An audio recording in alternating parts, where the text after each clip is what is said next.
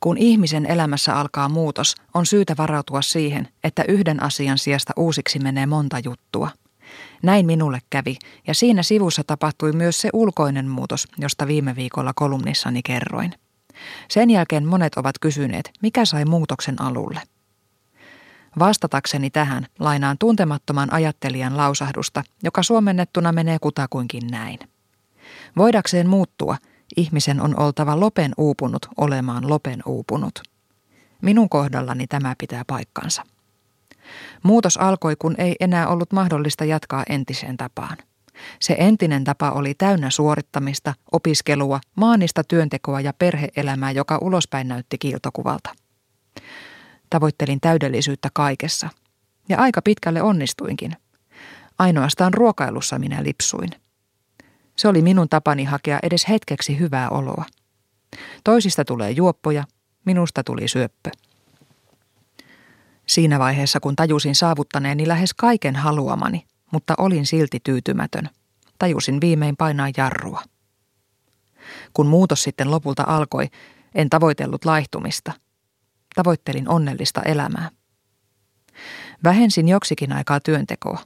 Aloin tarkoituksella keskittyä negatiivisten asioiden sijasta positiivisiin. Opettelin luopumaan turhasta murehtimisesta. Koska olin jatkuvasti väsynyt, päätin etsiä virkeyttä liikuntaharrastuksesta. Se oli kai tekijä, joka käynnisti painon putoamisen.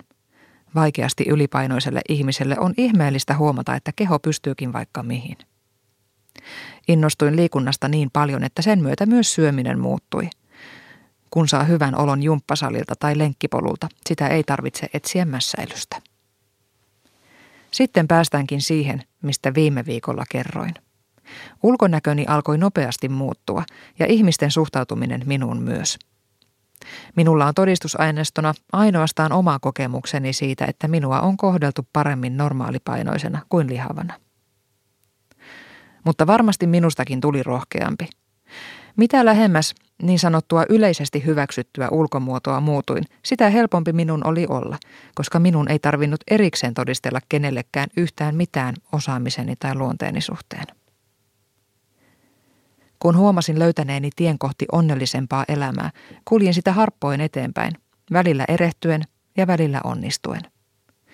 Asia kerrallaan katsoin tosiasioita silmiin.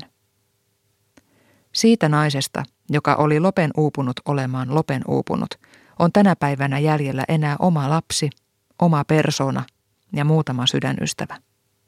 Kaikki muu on muuttunut. Elämä on edelleen tavallista arkea, iloinen ja suruinen, mutta perustukset ovat aivan uudella tavalla kunnossa. Siinä olotilassa uskaltaa antautua jatkuvalle muutokselle, koska emmehän me pysy samanlaisina koko elämäämme. Toiveet ja tavoitteet kasvavat ja muuttuvat mukanamme. Minä en suoraan sanottuna tiedä miksi tai miten onnistuin laihtumaan pysyvästi. Se tapahtui siinä sivussa, onnea etsiessä. Vähän kuin vahingossa. Minusta ei siis ole laihdutusmannekiiniksi tai diettineuvojaksi.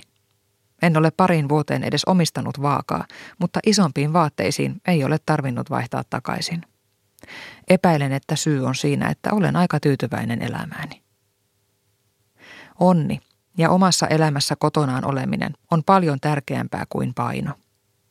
Kenenkään ei tarvitse muuttua siksi, että muut kohtelisivat paremmin.